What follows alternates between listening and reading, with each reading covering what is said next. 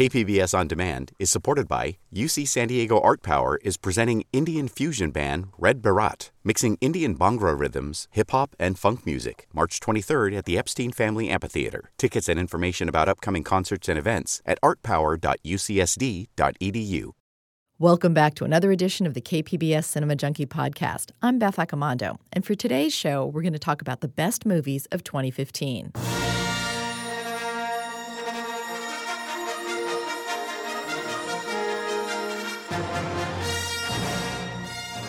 Let me start my look back on 2015 with a big sigh of relief. Star Wars The Force Awakens brought us out of the dark times and proved that going to a new Star Wars movie in theaters could be a good thing. The Force Awakens is not a great film, but it's the healing film we needed as fans. So, although the movie didn't make my top 10, it's a film I love and am grateful for. Another thing I'm grateful for this year are strong roles for actresses. These female characters are not so much role models as women who drive the plots of their films and are not merely reacting to what the male characters are doing. In other words, they're creating their own destinies. Topping this list are Daisy Ridley in The Force Awakens, Cate Blanchett and Rooney Mara in Carol, and of course Charlize Theron in Mad Max Fury Road. You've done this before?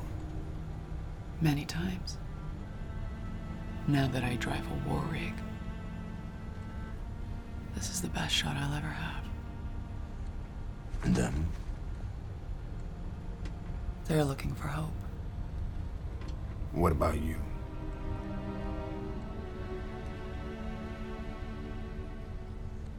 Redemption. I know some people are trying to turn Theron's Furiosa into a feminist icon, but I think the film is more humanist than feminist. In that post apocalyptic future, feminism seems a narrow perspective when the entire human race is in danger of exterminating itself and is in desperate need of hope and redemption. As for the men, kudos to Kurt Russell and that fabulous handlebar mustache of his for almost single handedly reviving the American Western with Bone Tomahawk and The Hateful Eight. In the latter, he plays a bounty hunter trying to survive a blizzard trapped with his prisoner and six unsavory characters in Minnie's haberdashery. One of them fellas is not what he says he is. What is he? In cahoots with this one, that's what he is. One of them, maybe even two of them, is here to see Domergue goes free. Are you sure you ain't just being paranoid? Our best bet is this duplicitous fella ain't as cool a customer as Daisy here. He won't have the leather patience it takes to just sit here. He can't handle it. He'll stop waiting. Try and create his opportunity, and that's when Mr. Jumpy reveals himself. And high praise, too, for Tom Hardy's diverse work in Mad Max Fury Road, Legend, and The Revenant. But my pick for this year's top actor goes hands down to Bryan Cranston in Trumbo. You talk like a radical, but you live like a rich guy. It's a perfect combination. The radical may fight the purity of Jesus, but the rich guy wins with the cunning of Satan. Not only does he bring a fiery passion to the blacklisted writer on screen, but he was pivotal behind the scenes in bringing this dark chapter of American history to light. Before I get to my 10 best list, I want to give a shout out to David Ehrlich, who writes for Rolling Stone and did a video countdown of his 25 favorite movies.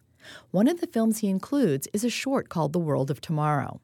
That inspired me to give a shout out here to a trio of short films that screened at San Diego's Horrible Imaginings Film Festival, for which I was on the selection committee. These are films from young, independent filmmakers who display a fresh but mature cinematic voice. The films are Eric Sumanji's My Mother's Songs, Nacho Rui Perez's The Huckster, and Adam Ani's Bunny. It's an interesting looking painting. It's one of mine. My mother used to paint. She once told me, Abby, you can't paint pain. You can only paint through it. She always knew what to say. I especially wanted to mention Bunny because the filmmaker submitted two versions of his film to the festival. One was about 10 minutes long, and the other was his preferred cut of about 30 minutes. The 10 minute film was solid, but nothing special. However, the longer cut was brilliant and served up a horror film that, like the other two shorts, pushed the envelope on how we define horror. So I wanted to especially include Bunny to further bolster Anie's confidence in his cut of the film and to convince him to destroy the other. I also want to mention a trio of feature films that never played in San Diego but deserve attention for challenging our expectations about what cinema can be. Guy Maddin's The Forbidden Room was like a fever dream on acid. Alexi German's Hard to Be a God made you think twice about how you define science fiction. And Sion Sono's Tokyo Tribe served up an action rap musical.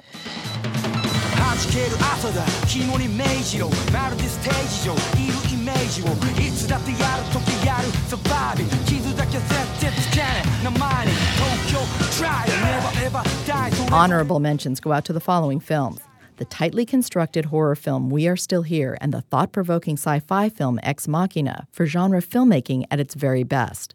The darkly disturbing Drown, the cleverly crafted Phoenix, and the intensely intimate Room. Now to the countdown of my number one film for 2015. In the number 10 slot is the genre film It Follows. This nifty horror film reminded us what creeping dread felt like and boasted the year's most innovative score.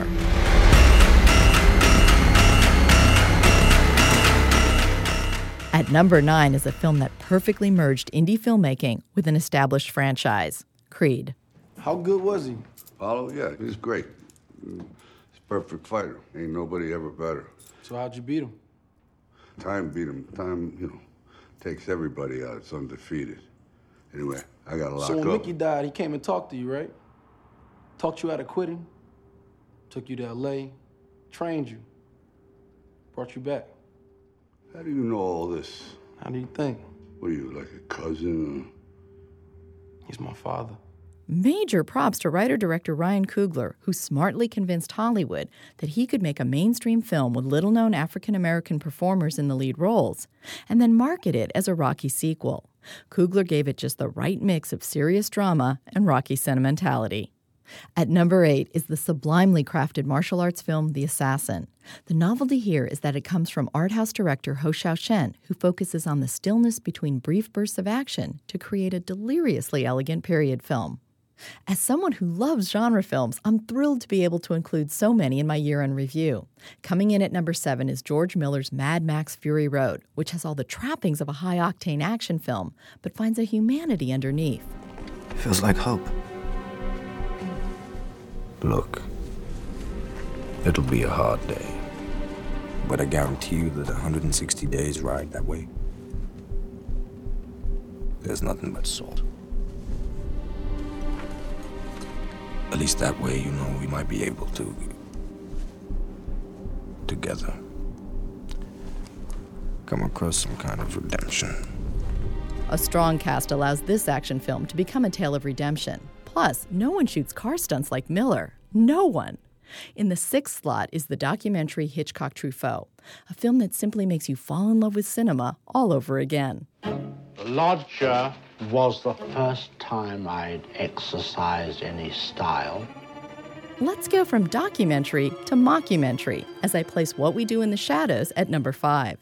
No other film this year made me laugh harder than this deadpan comedy about the trials and tribulations of being a modern day vampire. I wrote that song for a lovely lady that I was once in love with. Alas, it was never meant to be, because I ate her.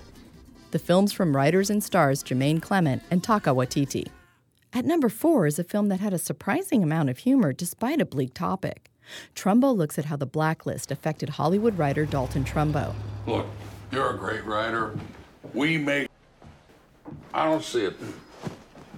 Mr. King, I'm a screenwriter. If I couldn't write, I'd starve. Trumbo, we can't afford you. Well, how much did you pay for the script of that? Bad Men of Tombstone. Twelve hundred bucks. All right. I'll write you a movie for twelve hundred then. And you don't want your name on it. No, you don't want my name on it. You got that right. Especially if you're still, uh, you know, up to stuff. Are you? Perpetually. The film displays a sharp and biting wit as it tackles a dark chapter in U.S. history. Bryan Cranston as Trumbo makes the film zing. In the number three slot is the strangest, hardest to describe film on the list A Pigeon Sat on a Branch Reflecting on Existence. I'm not sure how to convey the experience of watching Roy Andersson's film, except to say that it has the deadpan comic precision of Buster Keaton, but without the physical pratfalls. Andersson makes me laugh with just his visual composition. Each scene is like a still life painting in which an incongruity makes me smile. There's so many wondrous moments to savor as Andersson challenges expectations about narrative structure as he explores what it means to be human. At number two is Bone Tomahawk, a film that I went all the way to Wales to see because it never played in San Diego. Okay, that's a slight exaggeration, but I did see it in Wales at the Abertoir Horror Festival. As with the other films I mentioned earlier, it's criminal when films this good never open in San Diego. S. Craig Zahler's Bone Tomahawk is a slow burn western that builds tension with nerve wracking precision. We need to compact our gear and bury the remainder. If we sleep, it should be in hot daylight, not now. Mr. O'Dwyer, that valley is at least a two day walk. I'll try to match your pace. If I fall behind, I'll catch up when you sleep. Brooder, compact your gear to the essentials. We'll carry your stuff. Go on. Get ahead of us. This is a far better example of the Western genre than Quentin Tarantino's revisionist Hateful Eight. And now for the number one film. It's a tie. Sorry, there was no other way to resolve this besides awarding a tie, because the films were both masterful but totally different. Let me start with the documentary The Look of Silence from Joshua Oppenheimer. Last year, I had his documentary, The Act of Killing, on my 10 best list, and The Look of Silence is a stunning companion piece. In an interview by David Poland for the Oral History of Hollywood, Oppenheimer explains the catalyst that prompted both films. I always knew there were two films to make from this. There's a scene in The Look of Silence, which really was the genesis of both films. It's a scene where two perpetrators take me down to a riverbank, taking turns playing victim and perpetrator. They bring me to a clearing at the bank of the river where they've helped kill 10,500 people at, at that one spot. And they show me gleefully how they did it. And at the end, they pause to take pictures of each other, posing, giving the thumbs up, the V for victory to commemorate their wonderful afternoon out. Well, for me, it was one of the worst afternoons of my life shooting that. It was just a little bit traumatizing one of the th- not just because they were talking about such awful things, but because of the way they were talking about it. These were two men who hardly knew each other. They were leaders of neighboring de- death squads from neighboring villages. Hardly knew each other, but they absolutely knew how to speak together about it. It was as though they were reading from a shared script, and I understood there was a genre almost of how the killers talk about what they've done if they've won and mm. stayed in power and never been forced to change how they talk about it. And to close, Todd Haynes' Carol shares the number one spot for 2015 with The Look of Silence. Haynes has grown more mature and assured with each film becoming more technically polished, but he hasn't lost any of his indie guerrilla sensibilities. In Carol, he looks at what he calls the radicality of love by exploring a taboo lesbian relationship in the 1950s. So, what kind of name is Belivet? It's Czech. It's changed originally. It it's was... very original. Well. And your first name? Therese. Therese? Not Teresa? No. Therese Belivet. It's lovely. And yours? Carol. Carol. What do you do on Sundays? Nothing in particular. What do you do? Nothing lately. I mean, if you'd like to come visit me sometime, you're welcome to. At least there's some pretty country around where I live. Would you like to come visit me this Sunday? Yes.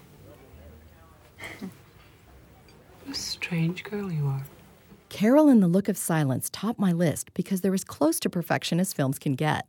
Both directors understand how to use everything at their disposal editing, music, cinematography to work toward a single effect, which is creating compelling cinema.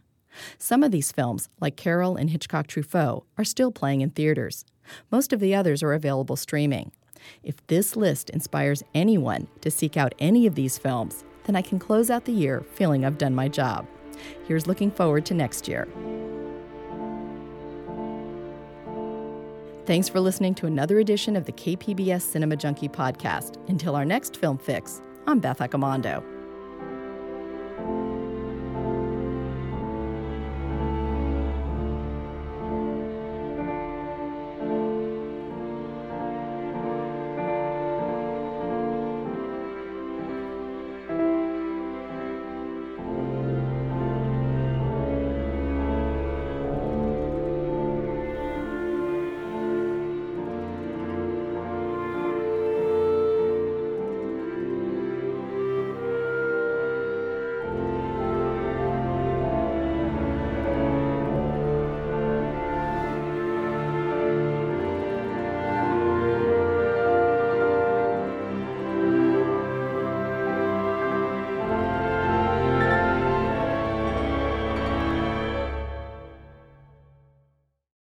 KPBS On Demand is supported by the San Diego County Toyota dealers, whose commitment to customers extends to giving back to the community and who are proud to support the City of San Diego lifeguards with their important role of keeping our beaches safe. Toyota, let's go places.